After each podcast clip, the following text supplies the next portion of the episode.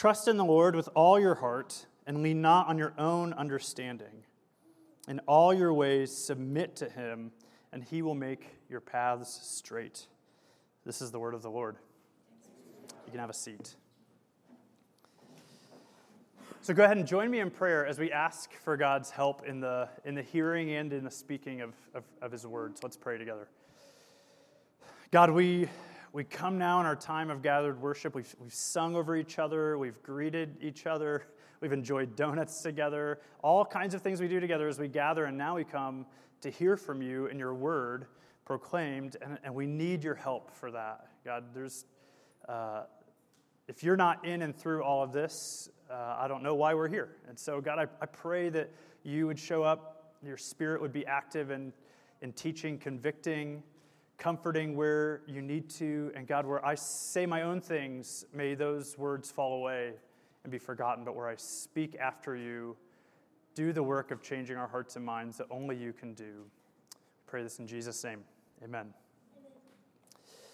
Well, I posed a question on Facebook this past week that I want to pose uh, here to you this morning, and that is this What images, what pictures come to mind when you hear the word wisdom?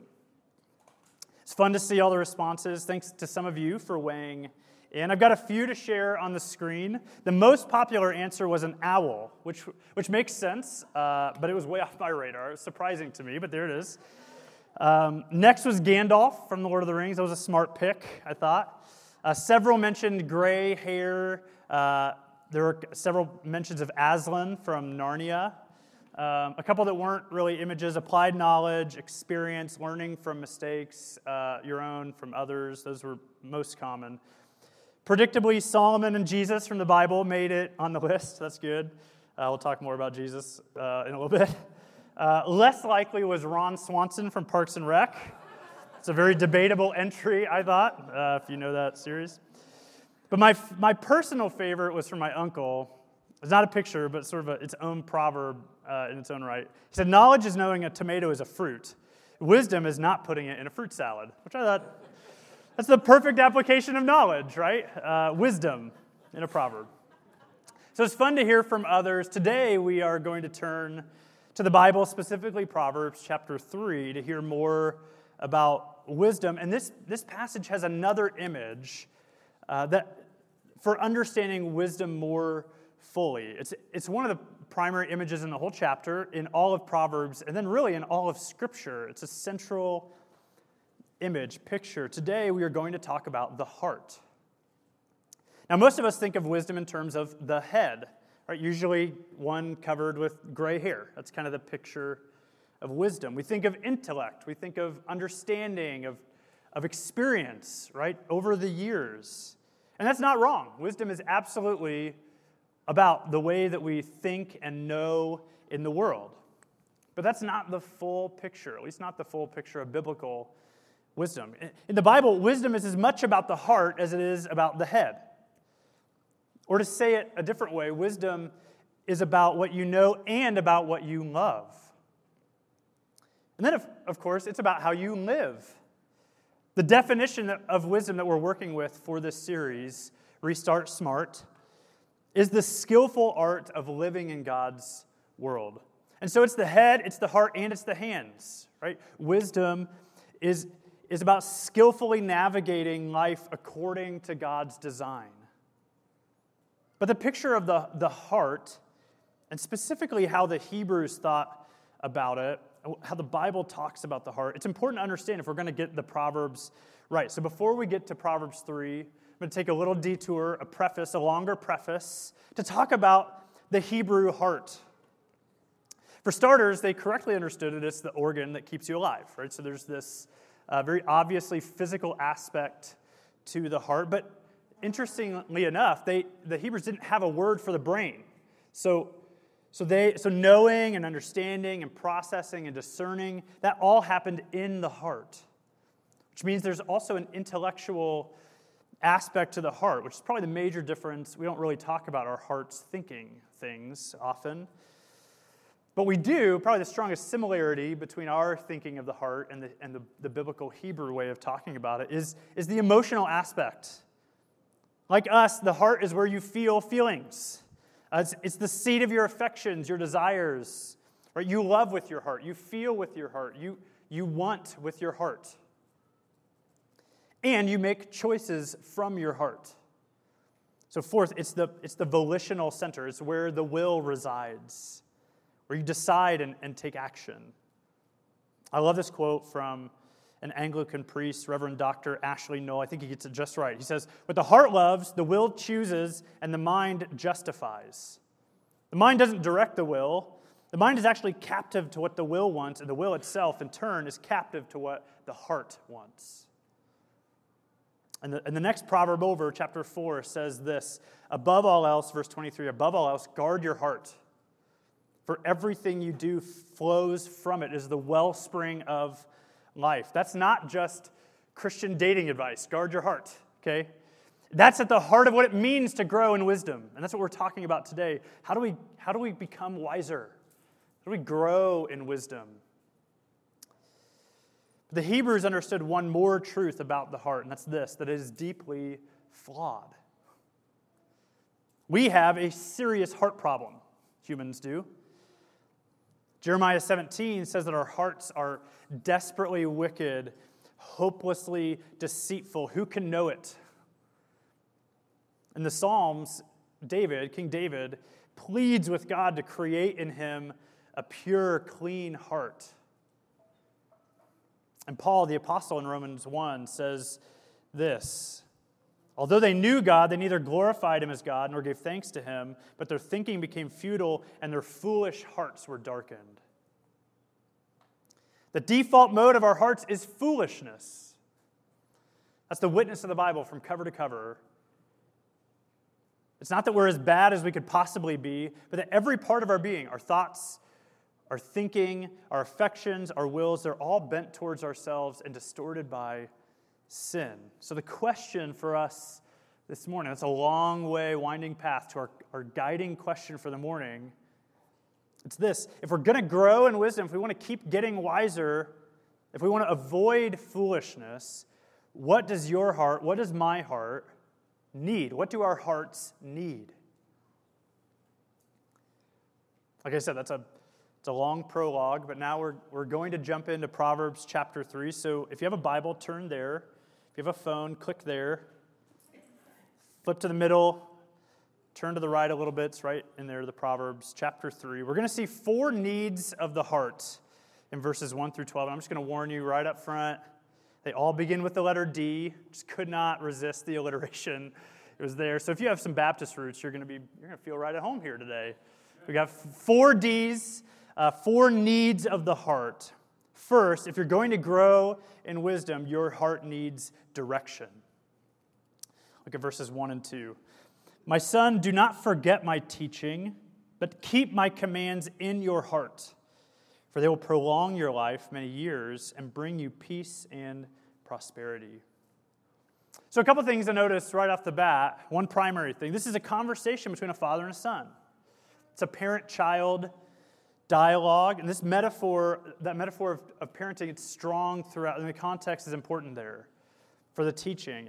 This is one of, t- of 10 conversations like this in the first nine chapters of Proverbs, the, kind of the first major section of the book. And the first thing he says, it's, it's a common refrain throughout all of those conversations. He says to his son, Don't forget my teaching. Remember what I've said to you and keep, keep my commands in your heart. The language, it carries the force of, of understanding that leads to doing. So, understanding that leads to obedience. That's the idea of keeping the commands in the heart. Now, I feel like 80% of parenting right now with my three year old, Evie, is asking her the question Do you understand me? And, and it's, of course, a question of comprehension, right? There are things that, dots that she's not connecting, and because she's three. Sometimes it's a matter of, of understanding in that regard. But listen, she usually, she usually understands more than she lets on, for one. And so we push. We say, Do you understand? Do you, do you hear what we're saying? Are you listening to us? And the true test of understanding is what? Will she do what I said? Will she do it? And that's the force of the Father's instruction here to keep his commands. Understanding that is demonstrated by obedience, not just, not just intellectual understanding, but doing. But growth in wisdom, it actually digs a layer deeper than that. It's not just saying please or thank you or sorry on command when asked. Our three year old can do that pretty well. She's paying attention. She can understand us, say the words, and that's something, I guess. It's a, it's a step along the path of learning. But the real goal is that she will become a person of humility, of gratitude, of compassion, someone who, who means the words that she says and say them because they flow from her heart. The goal is that of parenting is that someday the wise direction of a parent becomes second nature. It becomes a part of the child. They know your instruction by heart. Friends, we are all a bunch of three year olds by default. Some of you have grown in wisdom because you are listening to God's direction. You, you've been obedient. You're keeping His instruction. But we all, all of us, need to grow here. Like children, you need God's direction to shape who you are and how you live. And it takes work, like real effort, to be obedient to what God has said. It takes effort to know God's word by heart so that it becomes second nature where it becomes just as natural as saying please and thank you or singing happy birthday, right? No one has to, no one has to, no, no child learned happy birthday by looking at a card, or I don't have to hand it out if we were going to sing happy birthday to someone. You know that, right? You know the song by heart. That's the idea. And rote memorization, sort of just memorizing verbatim alone, won't cut it. You can't just commit God's word to memory and it'll magically make you wise. You have to do it. You can have Philippians 4, 6 through 7 nailed, word for word. You know it by heart. Uh, you know, pick your translation. You know it. You know that you're not sp- that you are to be anxious about nothing, but in all things you are to offer your requests, your burdens, lay them before God, and what? The peace of God, which surpasses understanding, will guard your heart. You you could know that, but if you never actually lay your burdens before God in prayer, you will not grow in wisdom. We have to, we have to do what God commands. Keeping God's commands in your heart means putting them into practice. And when you do, the proverb paints a picture of the good life, of prosperity, of fullness of days, of shalom, peace, wholeness, completeness. That's the picture. When you live in God's word, world according to his design, you experience wholeness and completeness. So, first, if you're going to grow in wisdom, you need direction. Your heart needs direction. Your heart also needs devotion. Look at verse 3. Let love and faithfulness never leave you. Bind them around your neck, write them on the tablet of your heart. Then you will win favor and a good name in the sight of God and man. So, those two words that are translated love and faithfulness, those are like big hitter Old Testament words, especially that, that word for love. It's hesed. It's often translated kindness or steadfast love or, or mercy. It's a hard word to translate in English. We just don't have a word that really gets all of it. But that word combo, it's the love and faithfulness, it's one of God's favorite ways to describe himself. So he says, This is who I am, Exodus 34, he's, he's, he's revealing himself, renewing the covenant with his people. And he says, The Lord, the Lord, the compassionate and gracious God, slow to anger, abounding in love and faithfulness. This is who I am. This is the one speaking, the, the faithful and loving one. Or just as we heard read earlier in Psalm 103 and sang together. The Lord is compassionate and gracious, slow to anger, abounding in love. It's all over the Old Testament as a way of describing who God is. And probably my favorite, so the, I quote the Jesus Storybook Bible in about, eh, you know, four out of five of my sermons that I preach because I love it all the way through. And kids and parents, you'll, you'll pick up on this.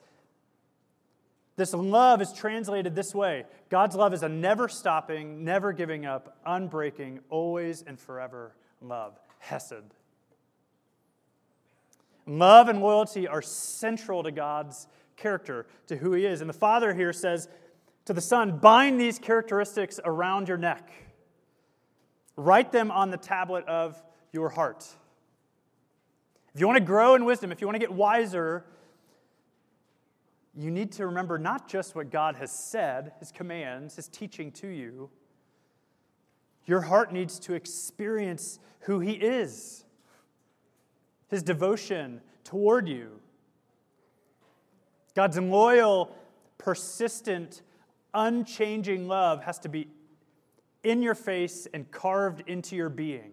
That's the picture. Wear it like a necklace so you'll never forget it, so it's always with you. Carve it on the tablet of your heart like a permanent inscription that will not fade. Like stone tablets, the Father says, God's love for you must be engraved on your heart. Now, surprisingly, this is it's easier to say than to experience, right? Easier said than done. Doesn't seem like it would be hard for us to remember that God loves us, but we can forget. In moments of failure or, or darkness or sadness or hurt or shame, we can lose the grip of God's loyal love for us. And so the application is simple, if, if not easy. Don't go a day without reminding yourself that God loves you and that He'll never stop. He is abounding in steadfast, enduring, faithful love for you. Set a reminder on your phone. Surround yourself with people, with friends who will speak this over you. Make it the most important part of your day remembering God's faithful love for you. Because if we can hold tightly to that truth, we can grow in wisdom. We can become the people that God intends for us to be. And the proverb promises that we'll have good reputation before others and before God. That is the good life. Your heart needs God's devotion. Okay, two more. You're probably reading ahead and guessing these. Third, your heart needs dependence. Verses 5 and 6, the verses I read before we started, probably the, some of the most popular proverbs, well known proverbs. If you put them with 7 through 10, they really highlight our need for relying on God. There are three commands in there trust the Lord, verse 5, fear the Lord, verse 7, which we saw last week is the beginning of wisdom, the right kind of worshipful fear of God. And verse 9, honor the Lord. Three imperatives, all relating for how we're to relate to God as dependent upon Him. Our need to put our weight fully on Him. Now, everything around us and inside of us, remember our uh, broken hearts, say that the good life is found not through dependence, but what? Through independence. We can do it. I don't need anyone else. But for me, I don't know about you, but that's when life goes sideways. Totally. When I, when I pull away from God, I follow my own heart. That's when I'm painfully aware of how broken I am. Instead, the proverb says we are to rely on God with all of who we are, verse 5. We are to approach Him with fear, the, not dread, but the, the reverent awe the fear of the Lord, verse 7, like he is the one that's on the throne, not us. And we are to honor him literally, give him weight or heaviness. That's the root of the word for honor. We are to honor him with the best of all that we have, verse 9. And when we do that, when we shift our weight away from ourselves and onto God, away from our own version of the good life and onto the one that He lays out for us, we're promised that God will make a way for us to flourish. Now, I gave some serious thought for about 10 seconds this last week about doing a real live trust fall, just like maybe right here. Uh, there's no really nowhere high enough, right? That's why we're not doing one this morning. Um, has anyone done a trust fall here before? Yeah, they're, they're super cheesy, right?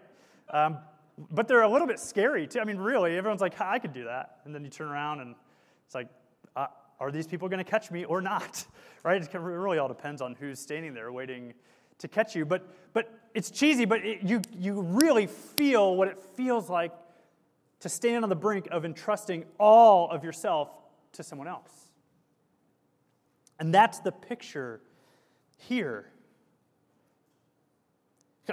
Putting all of your weight into the arms of a loving Father who is trustworthy, who is worthy of our fear, of our honor, of all that we have. Here's a, a question this is about as basic a question as you get on a Sunday morning. Where do you need to rely fully on God right now in your life? It's a basic question. Maybe one of the hardest things to do in the Christian life is trust God. To not depend on your own understanding of the world, but to turn away from sin, to run to God and the life He offers, to put all of your weight on God with your money and with your stuff. Mean, verses 5 through 10 just get right down to it. Where are you holding back or, or hunkering down, deciding, no, I'm not, I'm not falling on God? In what parts of your day or your week or your calendar or your budget, where do you think you have a better grasp on life than God does? Where are you tempted to consider yourself wise? I know exactly where it is for me. The parts of my life where I, th- I think I've mastered it or at least tamed this thing. And then the second, the, the moment I shift my weight back to myself, I falter. I veer off course. The ugliness of my heart is on full display. Your heart, my heart, needs to depend on God because our hearts are broken beyond repair, apart from the grace and power of God. And you and I need, we, we actually long for the good life that dependence offers us a straight path, physical wholeness. There's the, this picture of health to your body and nourishment to your bones. Psalm 32 actually paints the opposite picture when I, when I held my sin secret from God, his hand was heavy on me and it sapped my strength, like in the, the heat of the summer. Here it says, No, you can, you can fear the Lord, run from evil, and he will give you health. It's not a health, wealth, prosperity teaching, it's a description of flourishing inside of God's design for life. It's the picture here in verses 5 through 10. When your heart depends on God, you put yourself in a position to enjoy life the way He intended it. Okay, one more.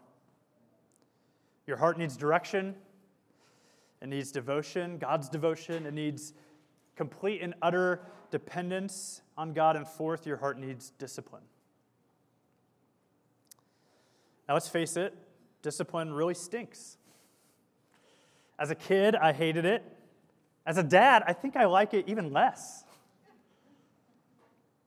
But listen to what the proverb says My son, do not despise the Lord's discipline and do not resent his rebuke, because the Lord disciplines those he loves. As a father, the son he delights in. Just like children need correction, our hearts need the loving discipline of a father who knows what's best for us. If we're going to become wise, we need rebuke, we need training, we need to be told no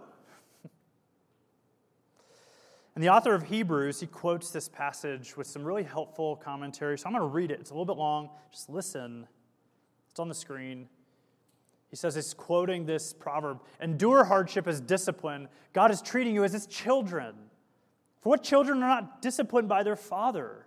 If you're not disciplined, and everyone undergoes discipline, then you're not legitimate, not true sons and daughters at all.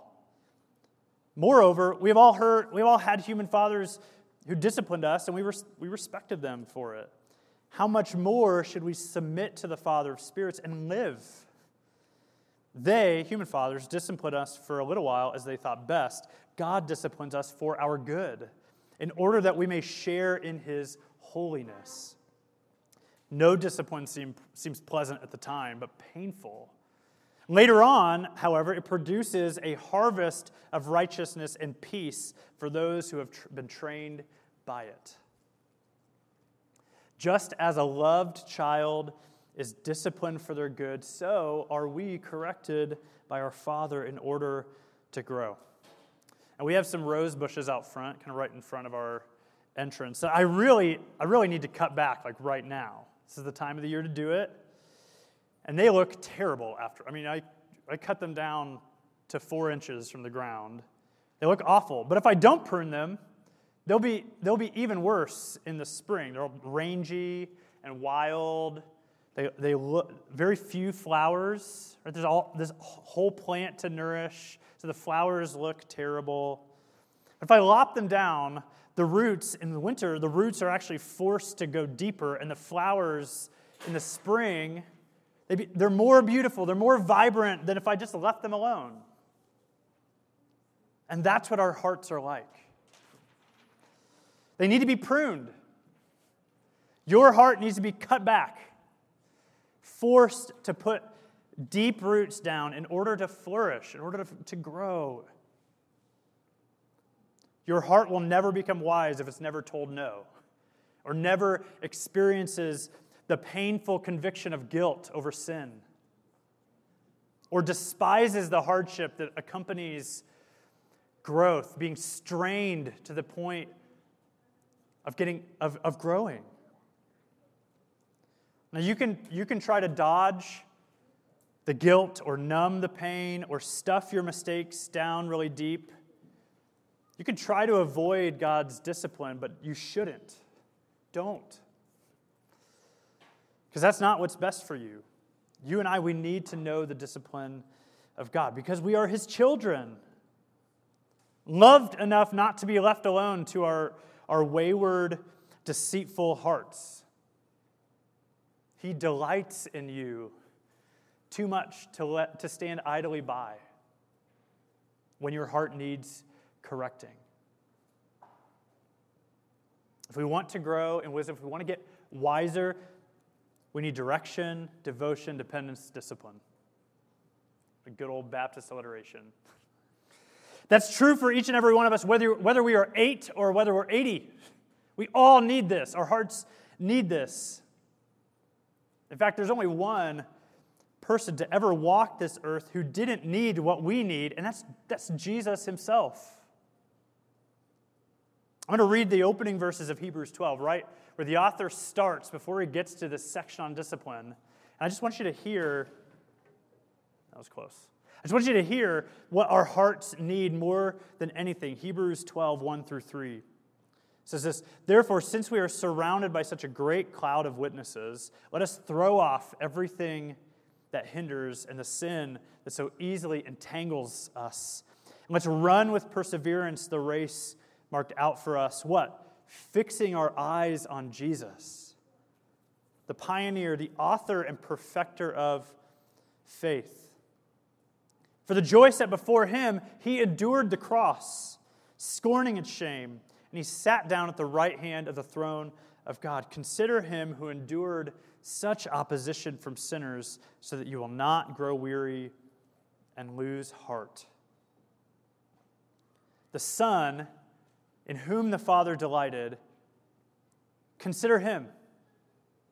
Fix your eyes on Jesus, the one whose heart depended on the Father more than any other. Consider him so that your heart doesn't become discouraged. There is nowhere you're going where he's never been. There's nothing you're facing that he didn't endure, and there's nothing you need that he doesn't have. In fact, only with Jesus can we find what our hearts really need, what they were made for. And he himself, Jesus himself, is our wisdom. He is the good life. And only in him can we find wholeness shalom, peace. He is the way that will always be straight and the life that our tired, weary bones need.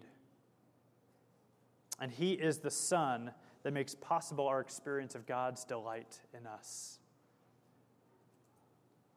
You can be smart and savvy and experienced with gray hair and scars to prove your long life, but if you don't have Jesus, you're missing out on the life for which you were made, the wisdom of God in the person of, of, of His Son, Jesus. That's what your heart really needs to be, to be made new in Jesus. Only He can make that possible. Let's pray.